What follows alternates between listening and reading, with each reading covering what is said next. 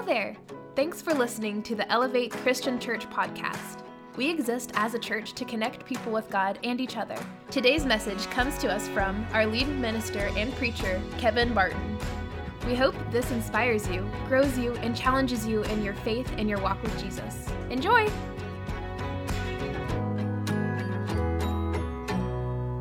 I want to begin by talking about birthday parties for, for just a second. Uh, and I want to talk in particular about awkward birthday parties.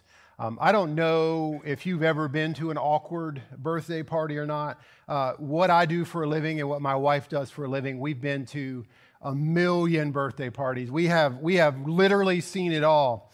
But we were talking about this weird dynamic that can sometimes develop. Uh, in particular, if you have like young kids and you throw a party, uh, what typically happens is you will invite your family over to the uh, for the party and so grandparents cousins all that uh, aunts and uncles. But then a lot of times you'll invite like your set of friends or your kids set of friends and they'll come to the party as well and so the net result is you have basically two of your worlds colliding. You've kind of got your family, and then you kind of got your friends and your acquaintances. And when they converge together at a birthday party, it happens every single time. The family will kind of meal around here, and then the friends will kind of be over here mealing around together. And if you're hosting the party, you're wearing yourself out, making sure your family's okay and they don't feel uncomfortable and your friends are okay. You just can't get them uh, to, to intermingle. And there's a little awkwardness to it. It's because you have two different worlds that are colliding. Uh, today, we're going to jump back into our series, The Heart of the Savior and we're going to literally see two worlds that collide. We're going to see two massive groups of people that converge on each other, and we'll watch these uh, worlds collide. One group uh, is in a very, very dark place, and, the other group, man, they're just living life on mission. They're just following Jesus. Now, before I go any further, let me set our text up this morning uh, by, by mentioning something. I think there are things that there are events or circumstances in life that you would do very well to not interrupt. There's just certain things that we shouldn't interrupt. Uh, I'll give you a couple examples.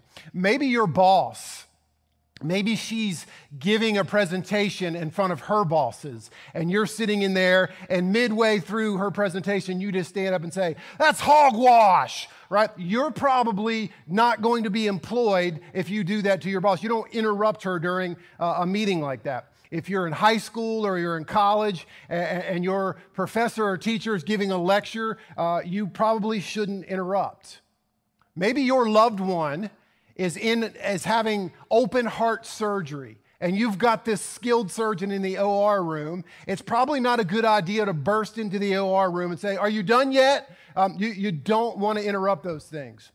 I, I think it would be, I, I've never, I've done a lot of weddings, but I've never had this happen. I think it would be very awkward and very rude to interrupt someone's wedding. You know, they, I object, that, that kind of, you know, uh, just to totally dismantle uh, somebody's uh, beginning together. They're just things that wouldn't be smart to interrupt. But by far, I think the most awkward event to interrupt would be a funeral. Uh, because at a funeral, man, you've got people who are mourning, you've got people who are devastated, uh, you have people who, who just have this somber attitude. And it would just be very rude to interrupt a funeral. Now, I wish I could stand up here and tell you that I've never interrupted a funeral, but I would be lying. Uh, I have. Unfortunately, and let me just make this note unintentionally, I interrupted a, a funeral. Uh, it happened when I was in college. I've shared this part of this story with you, so I'll give you the shorter version.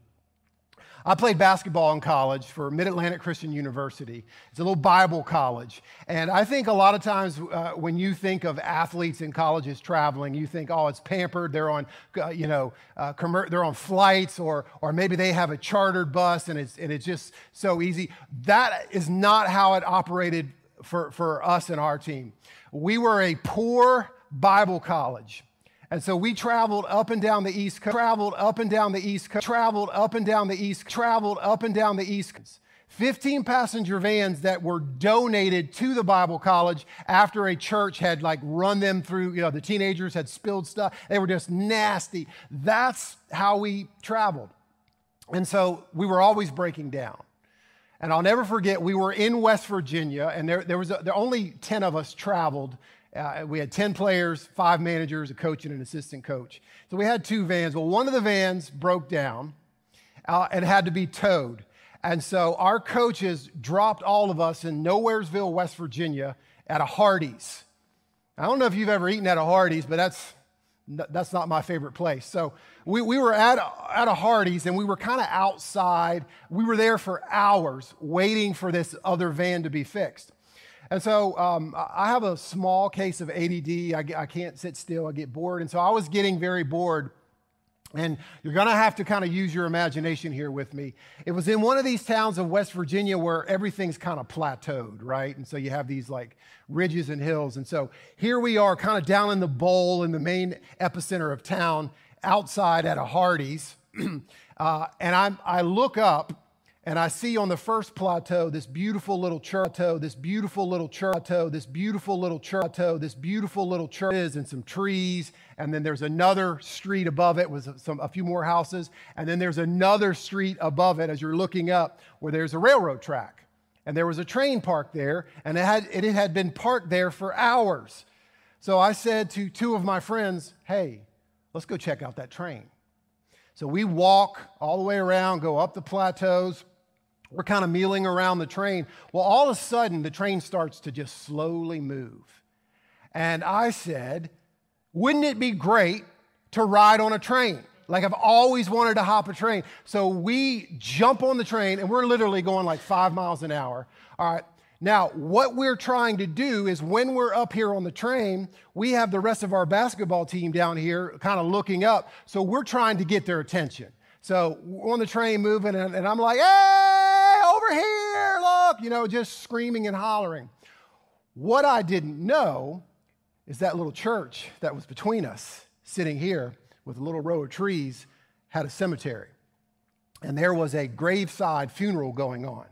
And so we thought we were communicating to our friends down here at Hardee's, but we were actually interrupting a funeral. It took about 90 seconds and a police car came screaming in. And that officer was livid. I was scared to death. I was uh, like 19, 20 years old. And he said, I'll get down from that train right now. And he proceeded to tell us it's illegal to get on a train. He said, But I don't even care about that. He said, There is a funeral going on right there at that church, and you have just totally disrupted that funeral. He said, Get in the car. And so all the guys are big like me. So there's three six foot five to six foot eight guys in the back of a police car. And I'm thinking, my dad's going to kill me. Like, I, I know I'm an adult now, but I am going to die because I'm, I'm going to be arrested. And so he starts driving and he's lecturing us. And I, I think he's taking us to the police station. He doesn't. He takes us to uh, the car repair shop where the van is and where my coach is, makes us sit in the police car.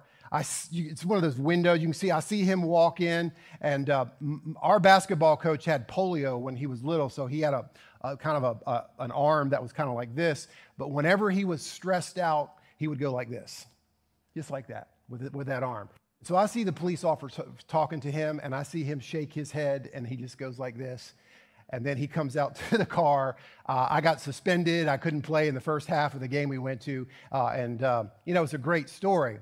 But to this day, I really literally wish that I knew who was in that little cemetery trying to say goodbye to their loved ones, where, I, where this idiot interrupted them so I could like humbly apologize to them from the bottom of my heart. Well, in the text that I'm about to read you, Jesus and his disciples literally interrupt a funeral you're going to see two different worlds that are about to collide.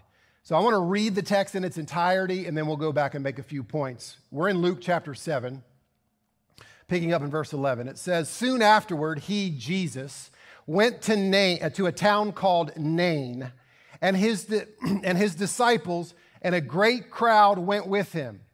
As he drew near the gate of the town, behold, a man who had died was being carried out, the only son of his mother, and she was a widow. And a considerable crowd from the town was with her. And when the Lord saw her, he had compassion on her and said to her, Do not weep. Then he came up and he touched the bier, and the bear stood still. And he said, Young man, I say to you, arise. And the dead man sat up and began to speak. And Jesus gave him to his mother. Fear seized them all. And they glorified God, saying, A great prophet has risen among us, and God has visited his people. And this report about him spread through the whole of Judea and all the surrounding country. All right, so I want to go back through this text, and, and, and when we do, I want to show you three things. I, I want to show you three ways in which these two worlds collided. And I want to just start right out of the gate with point number one. The first thing I want you to notice is that you have two crowds that meet. So let's go back to the text, pick up in verse 11. Soon afterward, Jesus went to a town called Nain, and his disciples, now don't miss this, and a great crowd went with him. I, I, try to tell you this as often as I can. We have got to get Renaissance Jesus out of our heads. We've got to get Jesus and his 12 little hippies wearing Birkenstocks, just kind of following him around. Wherever Jesus went, he had a great crowd. People were pressing and pulling and tugging at him. If you had a child that was dying and you knew Jesus could save that child, how hard would you fight to get to Jesus? So he, he has all of these people around him. So Jesus is coming into this town with a great crowd. All right, let's continue. Verse 12. As he drew near the gate of the town, he's going to walk right through the main street of the town. Behold, a man who had died was being carried out, the only son of his mother, and she was a widow. Now, don't miss this. And a considerable crowd from the town was with her. So, so here's what you have you have Jesus and a great crowd coming into town. You have this woman and her son, this funeral procession leaving town, and these crowds converge. I, have to think it might have been a lot like Atlanta was, the city of Atlanta was last weekend for Labor Day weekend. You had a great crowd coming to the city of Atlanta. Most of them were from Oregon or, or from Athens, but you had these college football kickoffs, so you had all these people coming in. And then you also, I think you had Dragon Con come in. And I always wonder about visitors that come on this weekend when they see, like, go dogs, and then they see these comic book characters. I wonder if they're like, what is going on in this city? But so you had all these people coming in. But then you probably had a considerable crowd leaving Atlanta last weekend, right? To, to, so they don't want to be around the crowds, or perhaps they're going to the lake or the beach. And so, crowd coming in, crowd going out. All right, and then look at verse 13. And when the Lord saw her, he had compassion on her and said to her, Do not weep. Now, I, don't, I just want to pause and say compassion is the whole ideology behind this series. When Jesus acts, interacts, or reacts with people, it's with love and compassion. But I want to go back to this concept of these two crowds that meet for a second. One is a great crowd, and one is a considerable crowd. One is a dark crowd. You literally have a crowd marching out of the city towards the cemetery, towards death. They're in a funeral procession. Then you have the other crowd who follows Jesus, who we're told is the light of the world and the author and the perfecter of life, and they're marching with Jesus, with life, towards life. And I think the thing that I, I just want to pause for a second and, and pull out to apply to everybody in here in your personal lives is I want you to understand something. We are part of one of those two crowds, period. There is no middle ground. We are either with Jesus or we're not with Jesus. Jesus said in Matthew 12, Whoever is not with me is against me. See, there's only two crowds. There's those who are walking with Jesus towards eternal life, and those who are walking without Jesus towards eternal death. And so the fact of the matter is this we either have Jesus or we don't. We either have salvation or we don't. We're either walking with Jesus or we're not. There is no middle ground. In the book of Revelation, there was a church in Laodicea that tried to do that. And Jesus said, You're not hot, you're not cold, you're not for me, you're not against me, so you're really against me. I will spew you out of my mouth. You see, all of us, we walk down the same road, this road of life. We all walk it, we all walk the same path. But at some point, that road forks, and we've got to decide which fork we're going to take. And the Bible says there's a large crowd marching towards death. It's a well traveled road, it's a broad road, and many people travel it. But then the Bible says there's this narrow road, and not many people walk on it, and it's taking us to eternal life. I love what Warren Wiersbe, a commentator, says about this event that we're studying. And I don't want you to miss this. Here's what he says quote, Jesus was heading for the city while the mourners were heading for the cemetery. End of quote.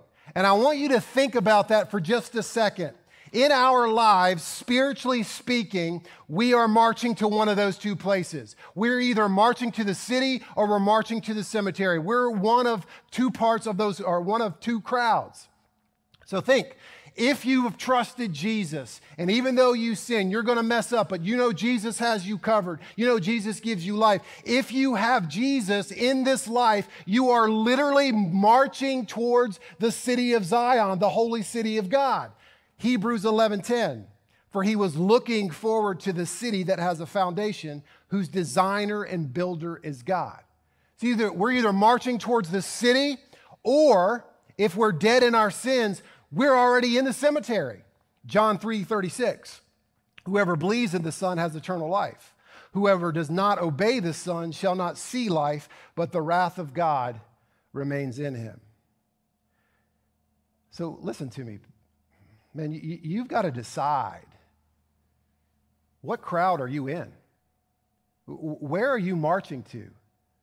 Fathers, dads, spiritual leaders of the house where are you leading your family to? Are you leading them to the city or are you leading them to the cemetery? And so there's some decisions and some changes that might need to occur because we're in one of these two crowds. Now, listen, sometimes these crowds collide, right? At work, at school, in different places. And so you're going to disperse and you're going to intermingle. You're going to intermingle at odds, and they're going to separate and march in different directions. You and I have to decide which crowd we're going to follow. Wayne Rice was a, a very prominent youth minister when I was in youth ministry like 20 years ago, um, and, more like 30. Uh, and anyway, he, he wrote a bunch of books, and he had this one illustration that, that I always loved, and I, am assuming it, it was with a, a girl in his youth group. Uh, she was going to be a senior. It was the summer before her senior year, uh, and she was a cheerleader. Uh, she was a very gifted cheerleader, probably going to have some scholarship opportunities.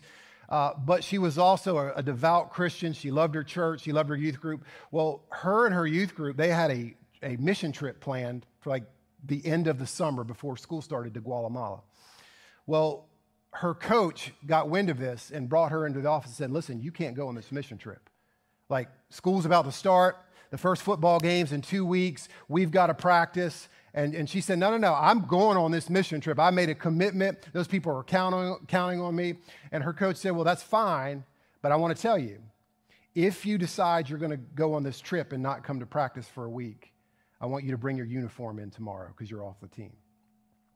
So she went home and prayed about it, talked to her parents about it, um, actually called her youth pastor, talked to probably Wayne and talked to him about it.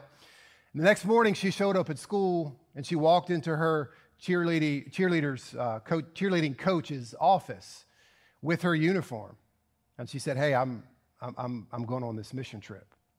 And her coach just was devastated and said, I, I can't believe you're doing this. Like, you've got potential. You, you, you could probably get a scholarship uh, at, a, at a very prestigious college, and, and, and you're just going to throw it away for a mission trip?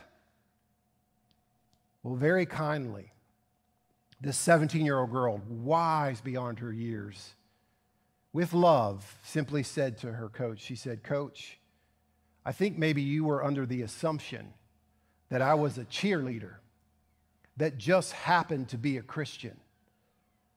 But that's not true. I'm a Christian that just happens to be a cheerleader. Here's your uniform. See, two crowds are going to meet, and we've got to decide which crowd we're in. We've got to decide which crowd we're leading our children toward the city or the cemetery. Number two, when these worlds collide, you see something else happen. You see two only sons meet. Look at the text, look at verse 12. As Jesus drew near to the gate of the town, behold, a man who had died and was being carried out, the only son of his mother. She was a widow, and a considerable crowd from the town was with her. So you have, I'm just to real quick in passing because we're running out of time. You have only you have two only sons that meet.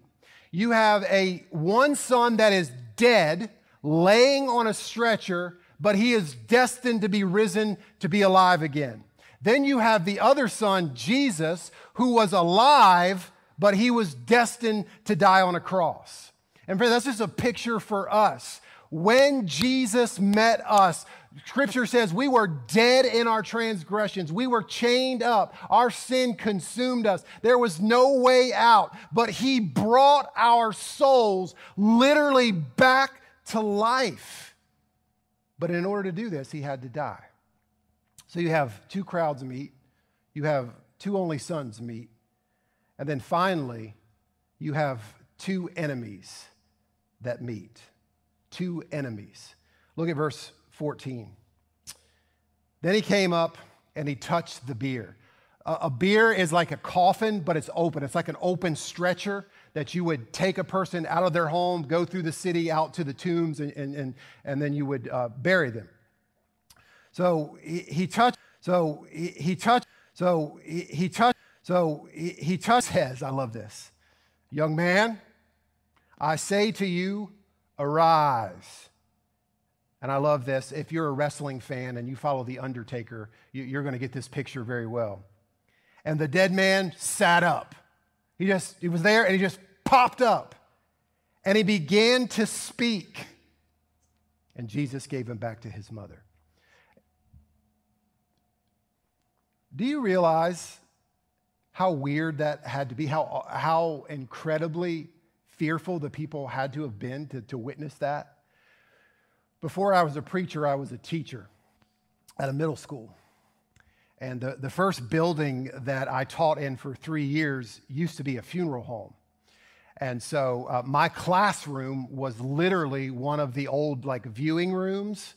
And I would sit, especially if I was there by myself at night, like grading papers, I'd be like, you know, I wonder how many dead people have been in this room. And it really was kind of an eerie, kind of always on edge, kind of freaked me out.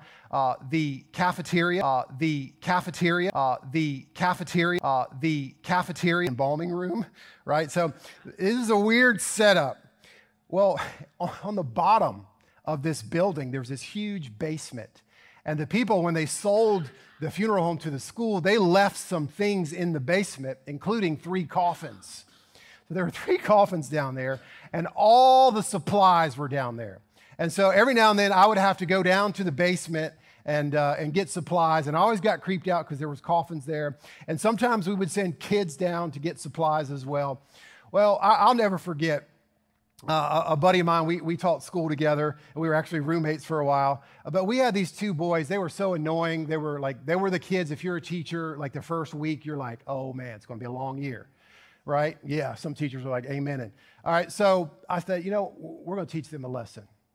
I said, so here's what I want you to do. I said, I'm going to go down and get one of them coffins in the basement. I'm going to lay there. Send those two boys down to get whatever pencils, whatever supplies they need. And, uh, and so I go down and I get in the coffin and I shut it. And then all of a sudden I realize, man, I'm kind of claustrophobic. This is, I don't like this. Hurry up. And so I'm starting to kind of kind of panic a little bit, and I finally hear them come down, and I, and I hear their voices and they get closer and closer to the coffin. And I just throw that door open and just rise up just like that. I didn't even have to say anything. I have never heard two seventh grade boys sound like two seventh grade girls. Such a high pitched squeal. They ran out faster than I've ever seen them run. And then later that night, I had to call their parents and apologize because uh, uh, they were traumatized. They were scared to death because dead people don't sit up and talk. So Jesus touches this man and says, I say to you, arise. And whoop, he sits up and he talks. Look, look exactly the reaction that you would expect in verse 16. Fear seized them all. They were afraid and they glorified God, saying, uh, I'm going to paraphrase, they're saying, This guy's different. This is a great prophet. Truly, this is this God has visited us. And this report about him spread throughout the whole of Judea and the surrounding country. You see, right here, when that man was laying on the stretcher dead and Jesus was walking up to him, you had two enemies collide. You had Jesus, the author and the sustainer of life, collide with the ultimate enemy, death. And we know who won because the man rose up and speak. We know that Jesus has the power over death. And so we need to understand that. And I think that's something that we need to cling to. The fact that, that one day we too will rise up and speak. Every tongue will confess that Jesus is Lord. So we don't have to fear death because we're going to defeat death. Did you know the Bible tells us that the last enemy that we face as Christians is death? That's the last enemy. I got good news. They're talking about the second death, eternal separation from God. The, the good news is the game's already been won. Did you know that? Like, pick up your Bible, read the end. We win. Jesus destroys death. Look at 1 Corinthians 15 26. The last enemy to be destroyed is death. You see, that enemy has been destroyed for you and I, the Christian. So listen, we don't have to fear death because death has lost its sting. We don't have to be afraid, oh my goodness, am I going to die alone? Because, yea, though I walk through the valley of the shadow of death, thou art with me. Thou art with me. Thou, because we know to be absent from the body is to be present with the Lord. And the picture we have is Jesus destroying death so that we can have eternal life. Verse 15, I don't know if you noticed this. I'm winding down here. As soon as the young man raises from the dead and speaks, do you notice what the very first thing Jesus does? He takes him by the hand and he walks him over to his mother.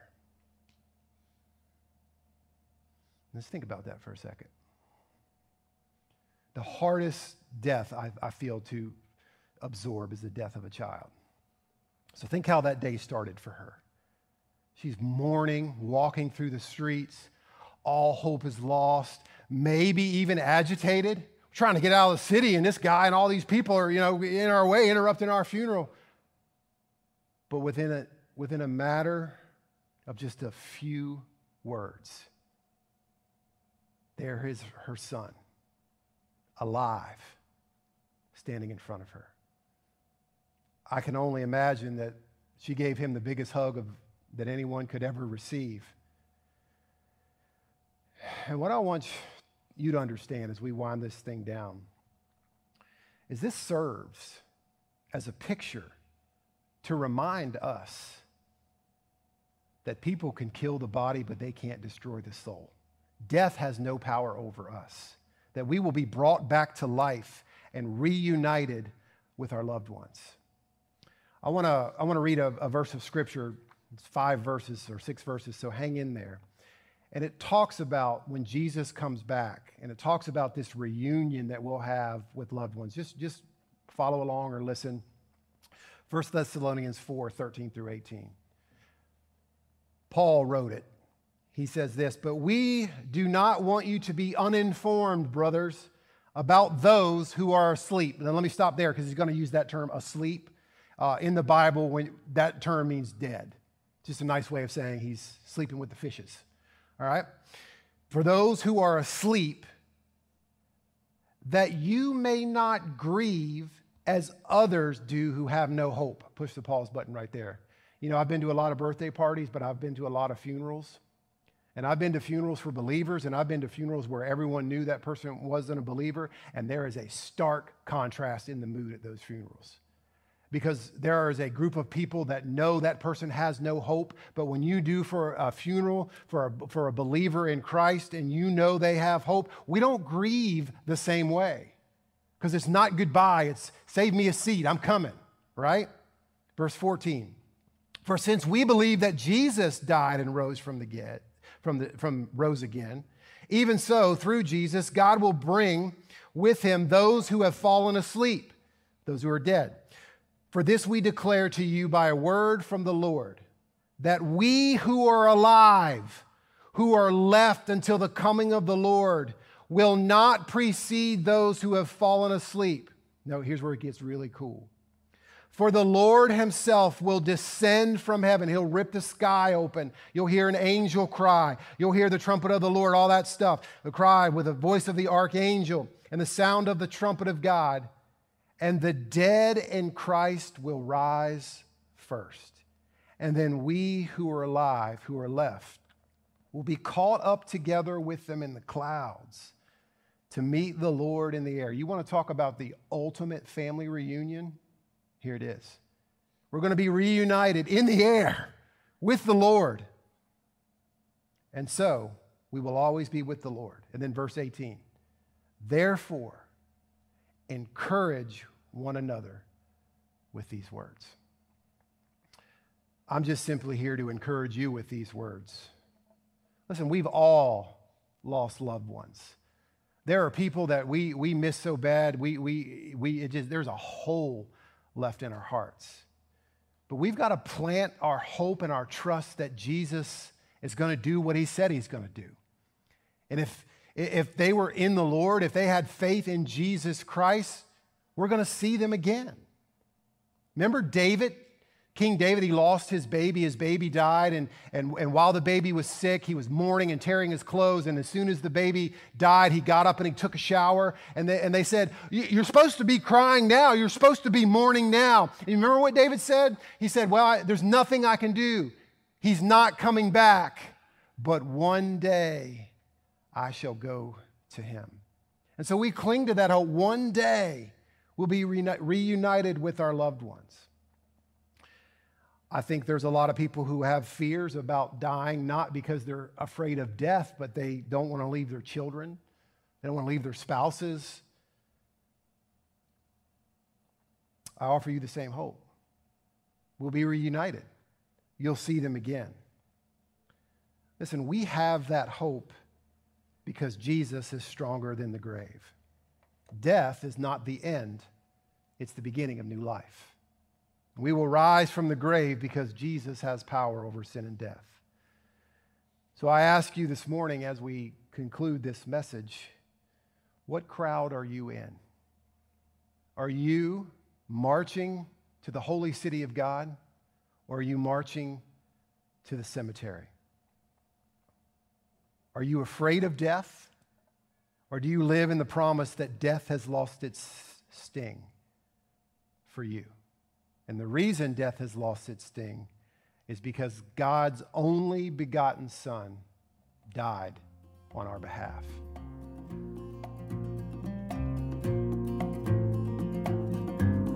We hope you enjoyed listening to our podcast today. If you'd like to learn more about Elevate or partner with us in what God is doing here, check out our website at elevatecc.com. Until next time, God bless you and thanks again.